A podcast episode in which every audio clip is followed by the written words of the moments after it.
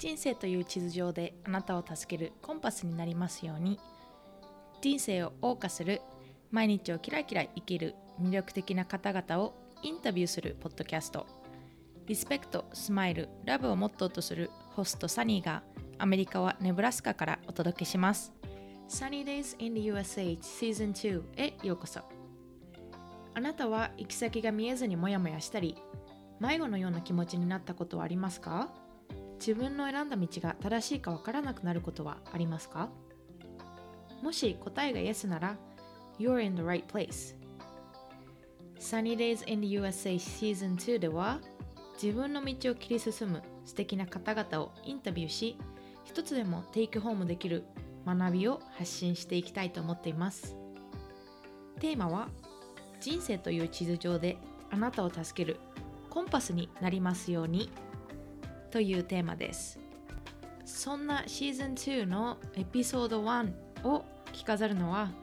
私も個人的にお世話になっている平光カレンさんとのインタビューです。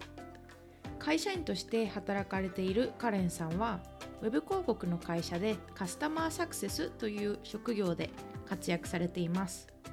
そのサイドではメンター、コーチ、ポッドキャスターとして活躍されているカレンさん。30 days challenge というコミットメントで習慣づくりや行動に移すためのサポートもしていらっしゃいます。インタビューの後半では就活やアメリカでのお仕事の経験カレンさんの活動についてお話ししていただきました。ではぜひ聞いてください。Hi, I'm Yukari Peerless from はみ出し系ライフの歩き方。And you're listening to The Sunny Days in the USA そうなんですね。えっと、で、そのポッドキャストのエピソードを聞いてたときに、まあ、大学の留学を終えて、就活のところでやっぱり苦労されたっていう話をしていらっしゃったんですけども、そこで、えっと、システムエンジニアになろうと思ったって、おっしゃってて、そこは結構違うエリアというか、なんですけども、その辺のこう流れとかきっかけとかを教えていただけたらなと思うんですけど、お願いします。はい、ありがとうございます。はい。そうですよね。多分、そう、私、まあ、フランス学、フラン外国語学部のフランス学科で、全然関係のない IT の会社のシステムエンジニアってもういわゆるプログラマーみたいな、うんうんそういう仕事に、まあ、新卒でついたんですけど、うんえー、とまず最初に就職活動が始まった当初、まあ、留学から帰ってきて間もなくだったんですけど、はい。まあ、どんな仕事をしたいかとか、なんかそんなこと何にも考えたことなかったんですよ。本当にとにかく海外が好きっていうだけだったんですね。で、まあ、とりあえずじゃあグローバル企業とか、うんなんか英語使えるみたいなところで、しかもなんか知名度のある会社みたいなところばっかり、うん本当に何いい会社悪い会社っていう判断基準も知名度があるないぐらいしかもう本当にそういう勉強もしたことなかったからうん分からなくて、はい。でとりあえずもう本当におなんかその知名度のある会社を片っ端からの海外営業みたいなのをバンバンバンバンって受けていくんですよ。でそれっぽい志望動機を書いてなんかそれっぽい自己 PR か書くんですよね。うんで、まあ、私幸いにもその留学の経験もあるし、はい。そのね TOEIC とかそういう資格とかも結構取ってきたから、うん。あの書類は結構通るんですよ。はい。でも面接で全然通らなくて本当にあの最後まで行ったところももちろんあるんですけど最終面接で、まあ、全部落とされたんですよ私、はい。本当に大大企業みたいなところで。うん、で私、まあ、そもそもそんなに働きたいっていうモチベーションがその学生の頃になくってその、うんうん親からもその仕事は大変なだからでも大変だからその対価として給料がもらえるみたいな そういう刷り込みがあったから、仕事したくないなっていうモチベーションを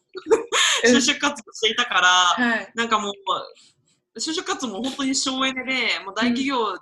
受けて受かればもうラッキーっていうふうに思ってたところにみんな落ちちゃって。ああ、もうまたやんなきゃいけないし、なんか大企業じゃなかったらもうなおさらなんかどうすればいいのっていうふうに思って、うんうんで、その時になんかもう私、その、日本ではお祈りメールって言うんですけど、もうはいあの、ね、泣いてもらえない時なんかそごめんなさいのメールを。うん。で、もうそのお祈りメール来るたびに、本当にその自分の自信っていうのがどんどんどんどん削られていって、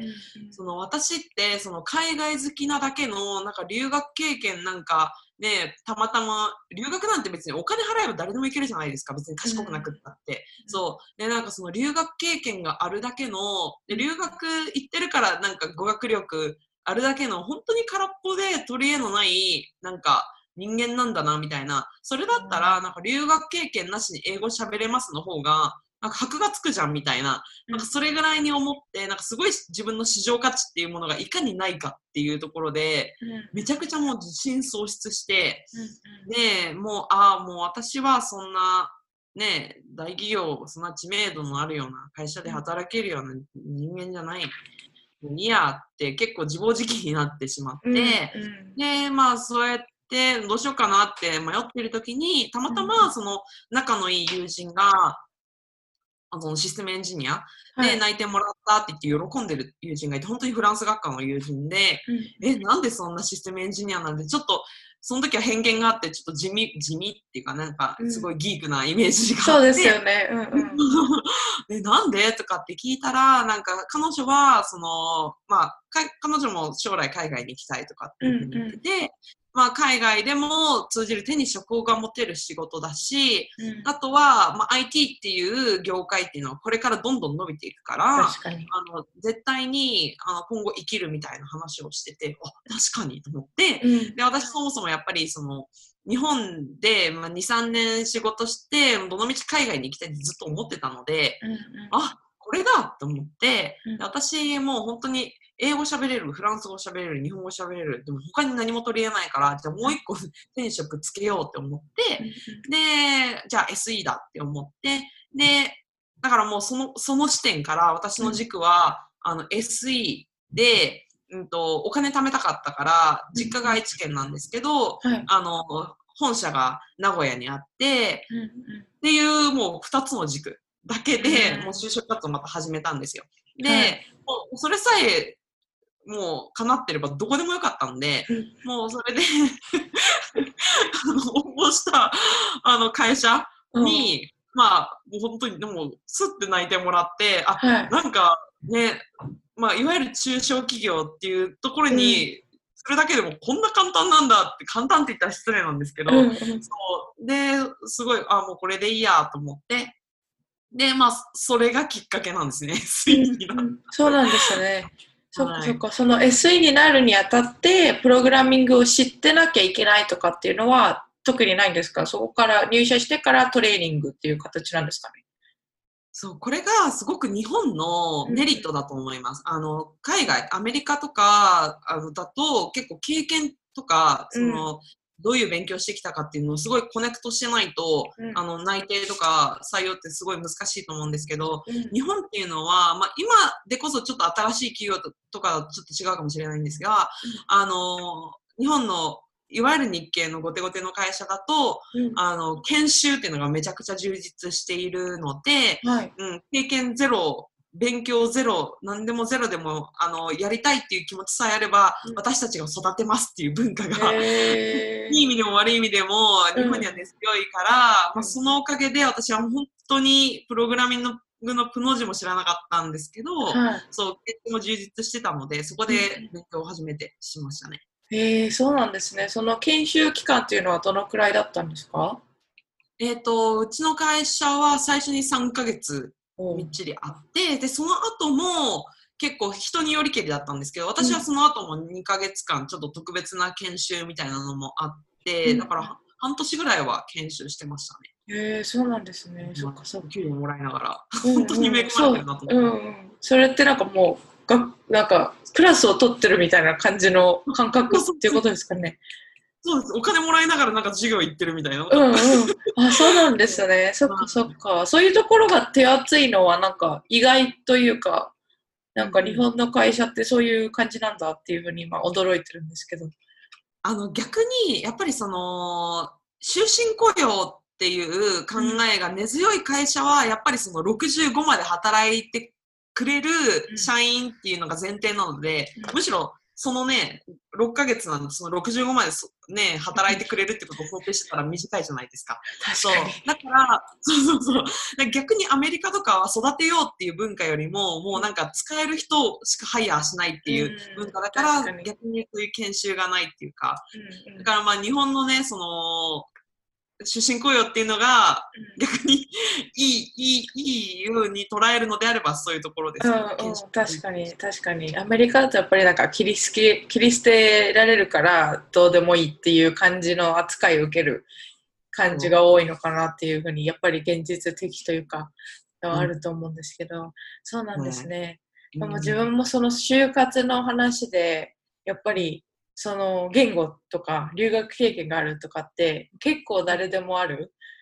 はい。最近の人はねもう結構ある経験だしって言って1年間の留学でもすごく伸びる人って伸びると思うんですよ言語的に。でそこで自分もそのプライドというか頑張ったから喋れるっていうのがあったりとかしたんですけどもそのただその市場に出てしまうと自分はきっと大したことないというかやっぱりそんなにね自分が思ってるほど会社からは求められないんだろうなっていう思いがあってちょっと進学しようっていう風に感じだったんですけど自分のまあ進路も進路もちょっとあの結構専門的なエリアなので進進学の方がためになるっていうのはあるんですけども日本で就活は絶対厳しいだろうなとは思ってましたね。卒業する頃に。怖かったですね確かに、うんそうですよね。そう、留学も今珍しくないからね。うんそうですよねわかります。うんうんうん、そっか。で、えっと、その、その会社で、えっと、シリコンバレーの方に行くっていう形を取られたんですよね。その最初の。そうです、そうです。うんうんその辺のお話を少しいいですか？はい、もちろんです。えっ、と、まあ、その前職、その1社目うんは、えっ、と、まあ、アメリカへの進出っていうのを、まあ、うんと私が入った当初ぐらいからなんか考え始めている段階で、まあ、全然進出はしていないけれども考えているっていう段階で、が英語が話せる人材っていうのをすごい求めていたからこそうん余計にマッチしたみたいで、はい。あの私を採用してくださったんですね。うんで、まあ、私が例えばまあ5年ぐらいシステムエンジニアとしてまあ立派にうん。あの育ったら、えーとまあ、初めて、あのーまあ、アメリカに法人を立てて駐在員として送ろうみたいなことを計画していたみたいなんですけど、うんうん。私はその、まあ、システムエンジニアとして、あの入社はしたものの本当に好きになれなくってプログラミングが。本当に好きになれなくって合わなくってであのもうずっとなんかもうこのこのままでのキャリアでいいのかな。うん。でも私は所詮やっぱりね語学力中途半端に語学力があるぐらいの何の取り柄もない人間だから転職とかもできないしなんか今会社辞めたところでどうなるんだろうってねずっともんもんもんもんしていてで、えー、と2年目の途中あたりでうんはい。うんと、まあちょっといろいろあ話が長くなっちゃうんだって、あの、短く言うと、ちょっとオーストラリアに、まあ、うん。ワーホリで行こうかなっていう、ちょっといろんなチャンスもらえたので、うん。まあそれをリアルに、あのー考えて、うん。じゃあ、OK。もう私はじゃあもう3年目からは、もう会社辞めて、オーストラリアにワーホリに行こうっていう風に決めて、で、うん。会その1社目の会社に辞めますって言ったんですね。んそしたら、ちょっと待て待てと、あの、社長から、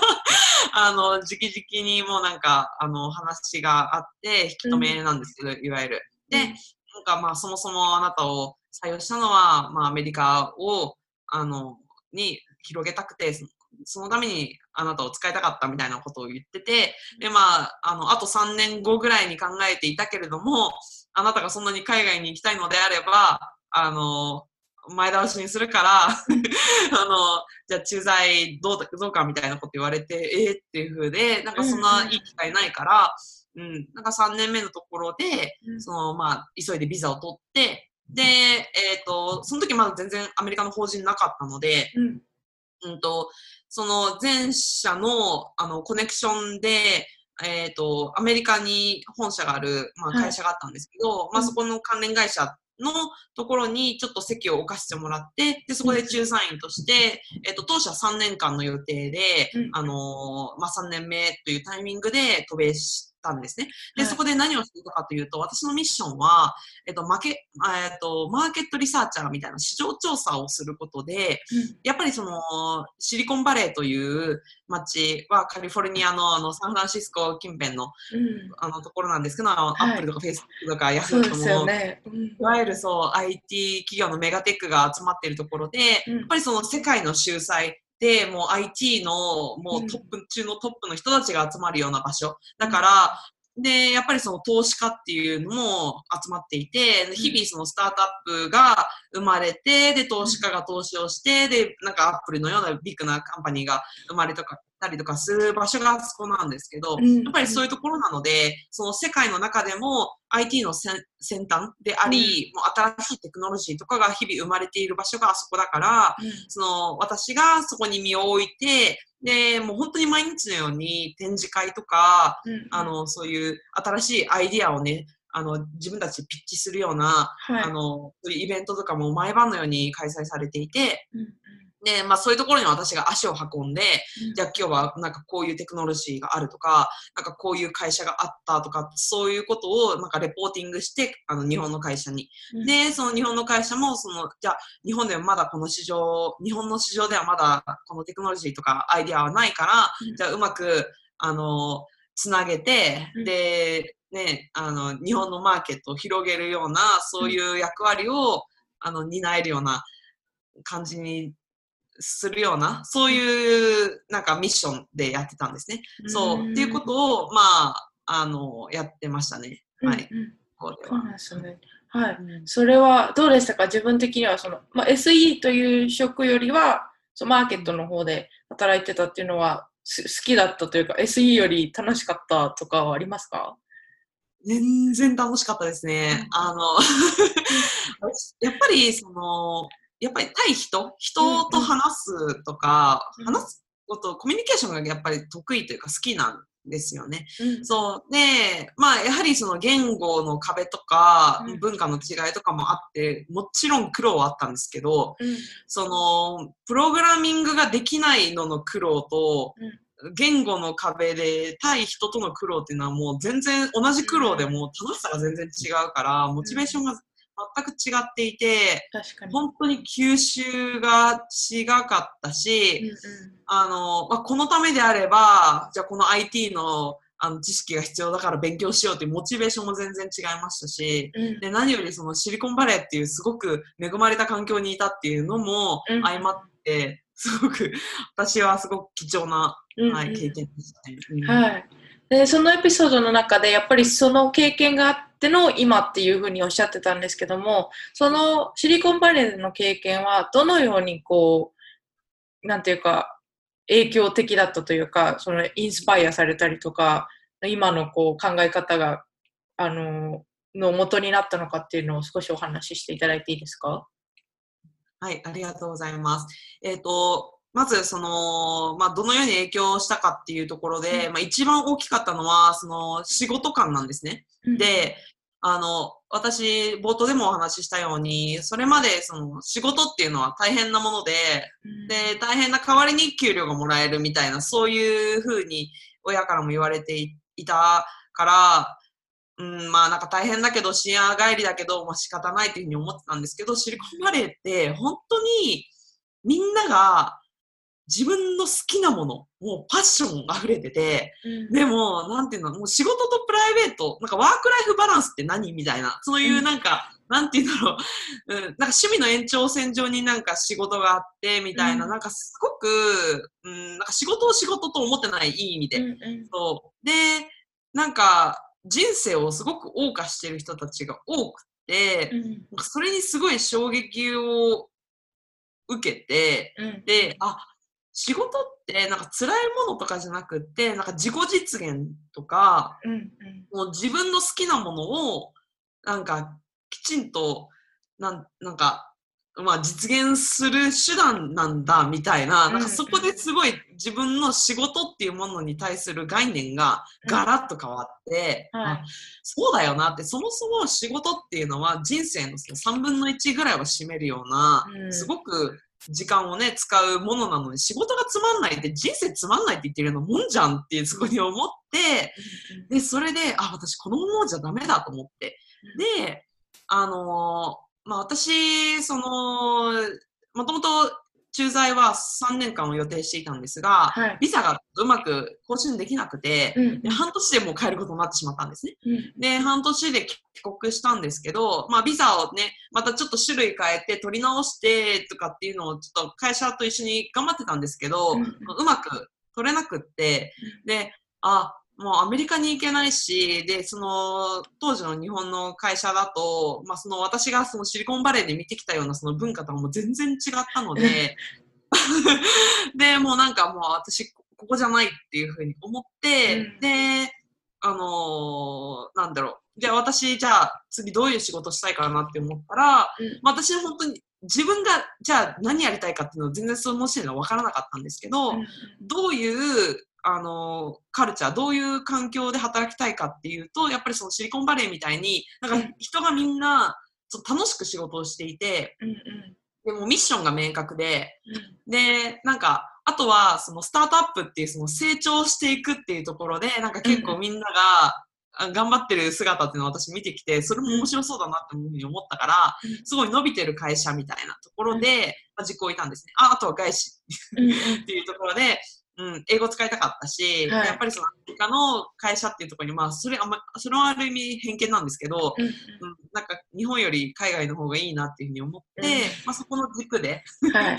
と、あの、就職活動をしたら、うん。まあ、あの、私が本当一番行きたかった会社から内定をもらえて、うん。でも本当にそこではもう、なんか、仕事をね、してる人が、なんか、不平不満とか、なんかつまんない、あの、なんて言うんだろう、もう仕事行きたくないみたいな、そんな後ろめたい人、まあ、ゼロ人ではないと思うんですけど、ううん。ん、なんかみんなが楽しそうに笑顔で仕事してるし、うん。あとは、なんだろう、変な年功序列とか、うん。あの、新聞読んで夕方まで時間潰してるような変なおじさんみたいな人は全然いないし、そう。で、なんか、その、自分、私の中ですごい、私の前職の会社で、あの、多分今はないと思うんですけど、お茶組っていうなんか変な文化があったんですね。なんか、うん、あの、昼の3時ぐらいにお茶を組む。うんなんかそういうわけのわかんない文化とかもこれなんでやるんですかって私言ったんですよ、あの前職の時に。たらなんかそういうもんなんだみたいな、なんか答えにならない答えをもらったりとか、すっごい私そういうところにもフラストレーションあったんですけど、そんなわけのわかんないこともちろんないし、でもし私がなんかそう、これなんであるんですかみたいなことを聞いても、ちゃんと私が納得するまでマネージャーが説明してくれたりとかして、すっごくフェアで、あの、いい会社だなっていうのを思ったので、うん、そういう意味ではすごく今満足してますね、会社員としては。うんうん、そうなんですね。そっか。その前職でのおしゃく、おおおしゃくみ、お茶組とかって、えっ、と、その、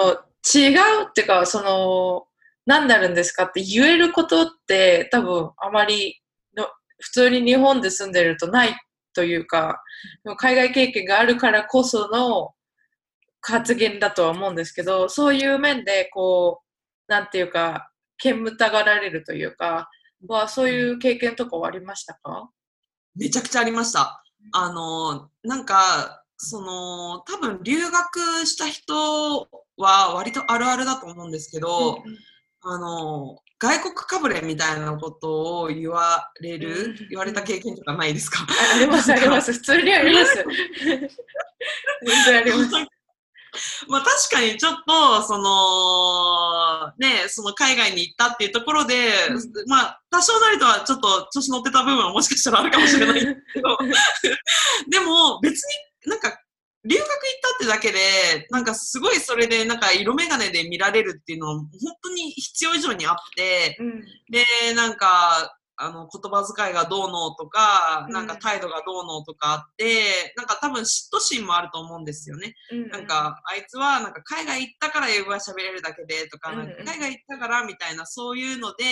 ただでさえちょっと煙たがられてたところに、じゃあ私が、え、なんでこんなことしなきゃいけないんですかっていうことを、まあもうちょっとね、いい言い方しますけど、そういうこと言うと、なんか、お前はなんかそうやってなんか、海外のなんかあれが入ってるか知らんけどみたいなこと平気で言われるんですよ。えはと思って。そうですよね。なんかいや私はそういうことを聞きたいんじゃなくってなんでこれをしなきゃいけないんですかっていうものに対してうんの答えが欲しいのに、まあ、その枕言葉がいちいちあって、うんなんかそれはなんか違うでしょっていんうのも、でもうだんだん疲れてくるんですよねなんかどうせそのこの人に言っても何も答え返ってこないしとかっていう風で。そうだからまあそういうのでもどんどんどんどんちょっと自分の中ではなんかフラストレーションがだいぶ溜まっていましたね。うんはい、そうなんですね。えっと、で、その今の会社に入るにあたって、その、こう、どうやって探したりとか、そういう、どういうふうにそういう雰囲気を感じ取ったというか、どうやったら、あ、この会社がいいっていうふうに思えるのかっていうのは少し教えてもらっていいですか？すいません、なんかすごいぼやっとした質問になってしまうんですけど。いやいいいい質問ですね。これすごく大事だと思うんですよ。その就職活動する上でもすごく気になる点ですよね。はい、そうですね。ですよね。だってその採用ページとかっていいことしか書かないから会社って、そう全然信用ならないしっていうところで私もすごく 思ってて私がすっごく利用したのはあのオープンワークっていう、うんあの口コミのサイトなんですね。はいご。存知です？いや、知らなかったです。オープンワーク。あ知らないですか？あのグラスドアって知ってます？わかります。はい。わかりますよね。あの、アメリカではグラスドアっていうのが、その企業の、あの、口コミを書くようなサイトだと思うんですね。うんそう。で、その口コミって別に、あの、そこの会社で働いてる人ももちろん書くけれども、退職した人とかが、本当に本音レベルで結構リアルな口コミしてるじゃないですか。はい。そう。それの日本サイト版みたいに思っていただければいいです。うんオープンワークっていうのが、いわゆる本当に私たちみたいな、その現職の人とか、もしくは、まあ、私がその前の会社に対して、まあ、こういう会社だったみたいなのを匿名で、うん、あの投稿できるっていうプラットフォームなので、結構みんな結構辛辣にリアルに書いてるんですよ。で、そこに書いてある情報って結構信憑性が高いと思っていて、私は、その、まあ、いくつか受けたんですけど、うんもう根掘り葉掘り全部見て、あとは、うーんと、面接行くときとかの、うん。まあ、め面接行くときもなんか数限られてるからあれですけど、なるべく人とかを見るようにはしました。である会社は、例えばその、ひどかったんですけど、ある、えっ、と、アメリカのスタートアップの会社で、うん。そこはなんか、あの、私的にはそのサービス内容すごく魅力的だったので、そこも、あの、行けたらいいなっていうふうに思っていたものの、うんそこが結構ひどかったのが、あの、私今面接の時間、日時が決まっていたので、そこに向かったら、えっ、と、え、誰みたいな受付でなんかそういう反応されて、あたふたしてて、で、えっ、と、面接ですみたいに風に言ったら、うんあ、ちょっととかって言って裏の方に行かれて、で、なんか全然なんか私のその面接のなんかスケジューリングがされてなくて、えーなんかわけのわかんない変な部屋に誘われて、うん。あ、ちょっとなんか担当の者が今会議入ってるから私ちょっと全然関係ないけど、その間、ね、相手するねみたいな感じでうん。やってっていう感じで言われて、で、おーって思って、うん。で、うんとね、で、でそこ、えっと1回目の面接うまくいったんですけど、でうん2回目の面接も同じことはやされたんですよ。部屋のされてない。ここってマネジメントやばいなって思って、うん冷静に。うんそうそうそう。で、あと、そうですね、なんかそこでも結構判断した。うんなんか結局私そこでも泣いてもらえたんですけど、はいちょっとそんなにガタガタの会社はちょっと嫌だなと思うんうんって、確かにあの、泣いたりとか、うん。うんあとは、あの、実際に、その、そこで働いてる人うんと、なんか、話すっていう、あの、機会を設けたりとかもしましたね。うーんそうそうそう。なんうんか、コネクトしてっていう感じです。そうです。なんか人事の人に、なんかちょっと、もっとリアルに働いてる人となんかお話ししたいですみたいな、多分対応してくれるところと対応してくれないところあると思いますけど、うんそう、なんか真剣にあの考えてるってこともアピールできるついでにはなるかなっていうふうに思うので、確かに。私。はもうそれを相手の人に言って、うん。なんか同じポジションで働いてる人にちょっと時間をもらって、うん。あのー話すリアルトークをしてもらうってうんいう機会を設けたりもしました。うんうん。でそれで対応、すみません、後輩、あ、すみません。お願いします。あでも一番利用したのはオープンワークっていう口コミはもうかなり見ましたね。うんうん、そうなんですね。そっか。それは結構リアルですよね。匿名ってだけあって、やっぱりいろんな方がいろんなことを言ってらっしゃると思うんですけども。ただそのおある程度の会社とかじゃないと、うんあんまりそのあ小さい会社とかだとあんまり十分に口コミが揃ってないとかそういうデメリットもあるので、うんうんうんそこはちょっとまあ難しいケースもあるとは思うんですけど、うん、確かに、うん確かに。そうやってやってきました。うんそこでその人事の方にあの現職の方とお話ししたいんですけどっていうふうに言ったときに対応されない場合っていうのはどうどういう場合なんでしょうかね？あでもうーんなんだろう、まあ、そもそもそういう事例がないと、うんうん、うん、なんかまあ私がお答えしますのでみたいな。はい。うん、そう、なんかね、まあわかんないんですけど、本当の理由は。多分、す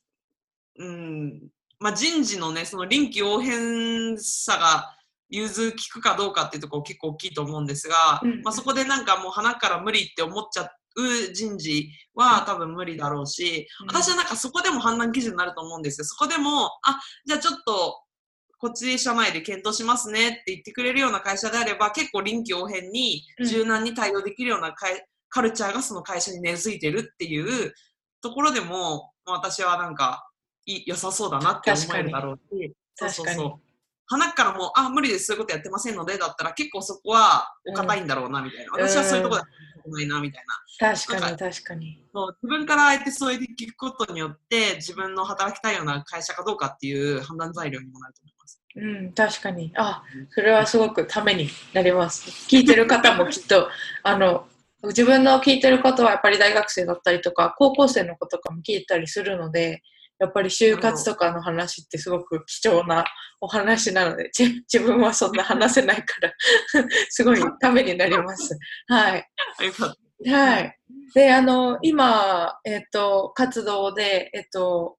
あの、ポッドキャストだったりとか、えーミレニアルの世代の方をサポートしたりとか、BU っていう私が、あの、ジョインさせてもらってる Facebook のグループだったりとか、活動されてると思うんですけども、そのきっかけだったりとか、どういうミッションを持って、どういうビジョンを持ってやってるかっていうのを少しシェアしていただいてよろしいですか？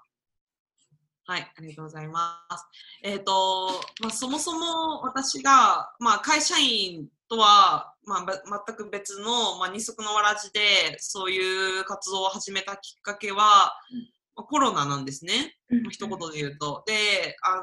ちょっと、やっぱり自分の時間がたっぷりできるっていうのもあって、まあ、自分を見直すきっかけにすごいなったんですよ。で、まあ、改めて、じゃあ私は、例えば1年後、3年後、この生活を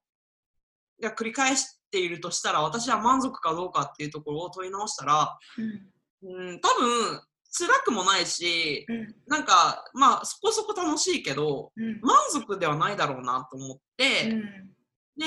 うん、もう私今28なんですけど、はい。3年後ってまあ31とか、まあ、30を超えているだろうなっていうふうに考えて、30超えて今のままって、私多分死ぬ時後悔するかなってなんか思ったんですよね。で私私結構その死ぬ時のことを考えるんですけど、うんうんあの変な意味じゃなくて、うんポジティブな意味ではい。後悔したくないから人生を。うんわかります、わかります。わかります？はい、わかります。もう本当ヨーローって感じです。そうです、本当にそう。めっちゃ思います。そうだからもう本当に一度きりの人生後悔したくないって思ったらなんかすごいぬるま湯うんだなと思ってうん。であのーそれでなんか今の自分はその会社のブランドとか会社のサービスの上に乗っかって今の自分がいる。から例えばその会会社の看板をね下ろしたら私はもう稼ぎ方も知らないしまあ自分のなんて言うんだろう。なんだろうな、やりたいこと？なんか、何のために生きてるのかっていうところもなんか分かんないし、うん。もうはたまたその今仕事しているけれどもじゃああなたあの例えば嫁6ヶ月ですよって言われたら、うんうん。でも今の仕事したいかって言ったらもう絶対放り投げるんですよ。あの、うん。別に仕事は好きですけど、うん。別にそこまで人生かけて仕事したいわけじゃないから今の仕事。うんうんうん。そう。でってなったらあ私って本当に多分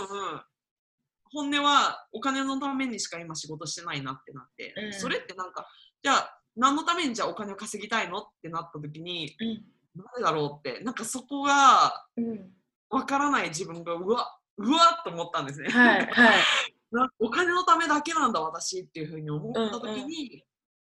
もっとその自分が生きる意味っていうのを感じられる、なんか自分が与えた対価できちんとなんか社会に貢献してるというか人に感謝されてうんなんか人に貢献してるっていう実感を得られるようなことをしたいって思ったんですね。うんうん。でじゃあもう動くんだったらいつ今でしょうみたいなうん。そんな感じで、はいそうそれであのーまあでも今本業ねす今すぐ辞めるっていうのは本当にあの無謀すぎるので、うんじゃあどういうところから始められるかなっていうふうに思ったらやっぱり今、私あんまりブログとかってちょっとやり始めたこと何回かあったんですけど過去に、うんあのーちょっと文字を書くのっていうのはすごく私あんまり向いてないのでわかります。わかりますめっちゃわかります。やってる人多分あるあるだと思うんですけど 3回ぐらい始めたことあるんですけど、全部続かない。ですよね。一緒です、一緒です。本当に時間ばっかりかかって、でやっと一口できるけども、なんか全然満足いかないし、何これ書いてんの私みたいなんで、続かなかったりとかして、まあ、ポッドキャストであれば結構、まあ喋るのは好きだし、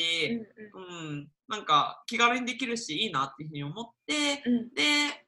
ポッドキャスト始めました。うんで、じゃあ、なんで、どういう内容にしようかっていうふうに考えたときに、あの自分が私が一番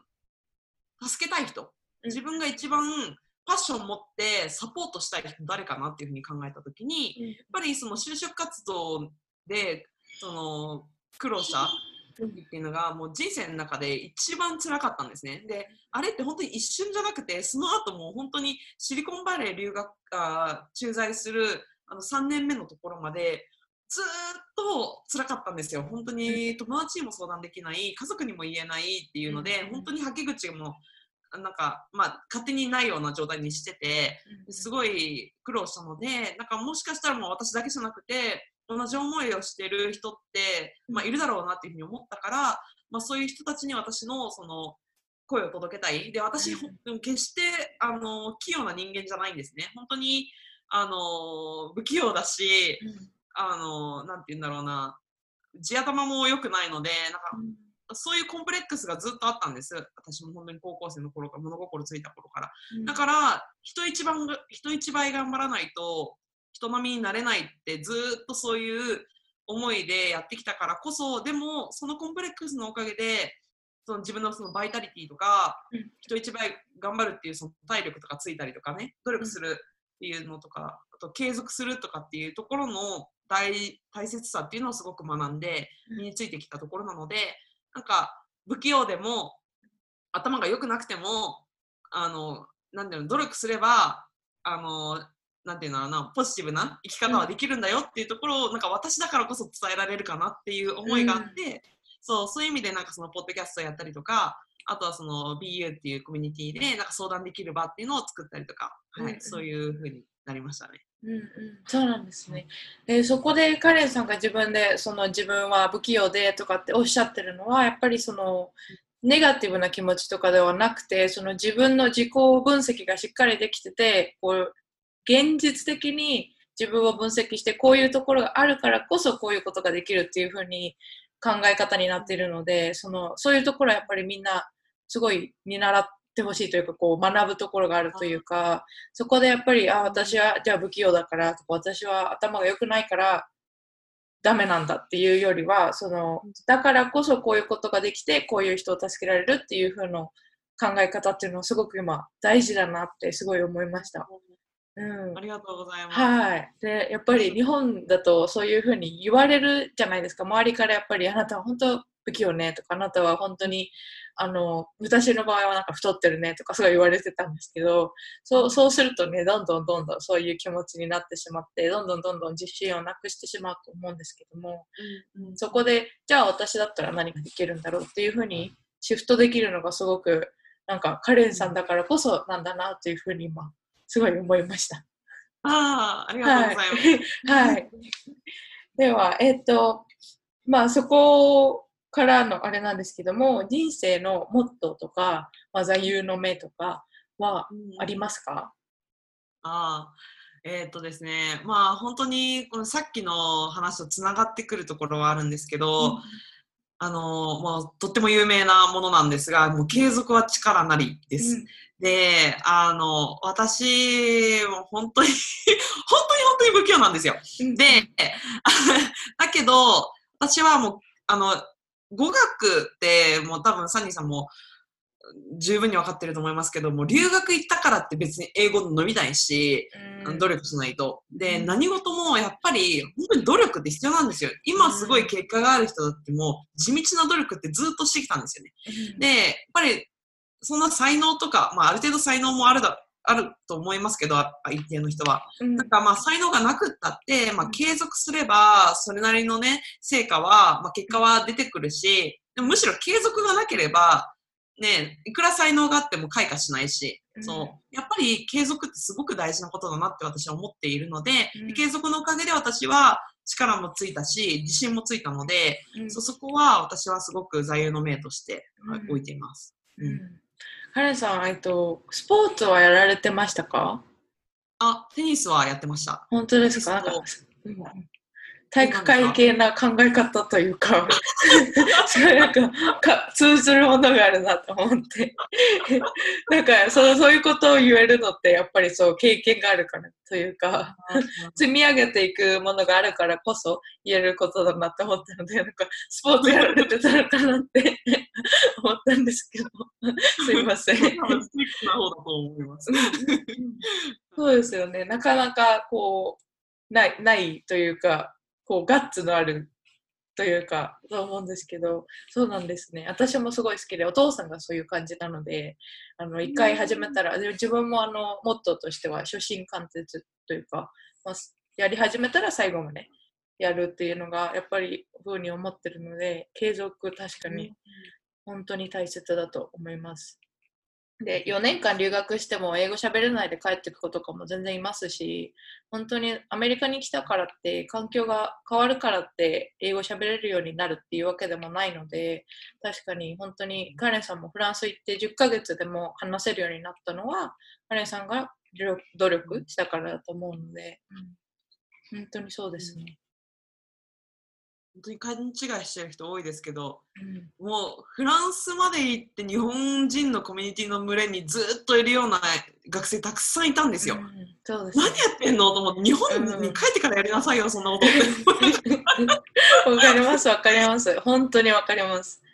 うん、ねこっちでも本当にやっぱりその日本人同士でお付き合いしたりとかして同棲とかしたりするともう本当に大学とかって授業行って帰ってくるだけなので友達とかも別に作ろうと思わなければいなくてもなんとかなってしまうしなので本当にほぼ日本語を喋って生活しようと思えばできてしまう環境にあるので、うんうん、本当に、ね、自分で頑張ろうって思わないと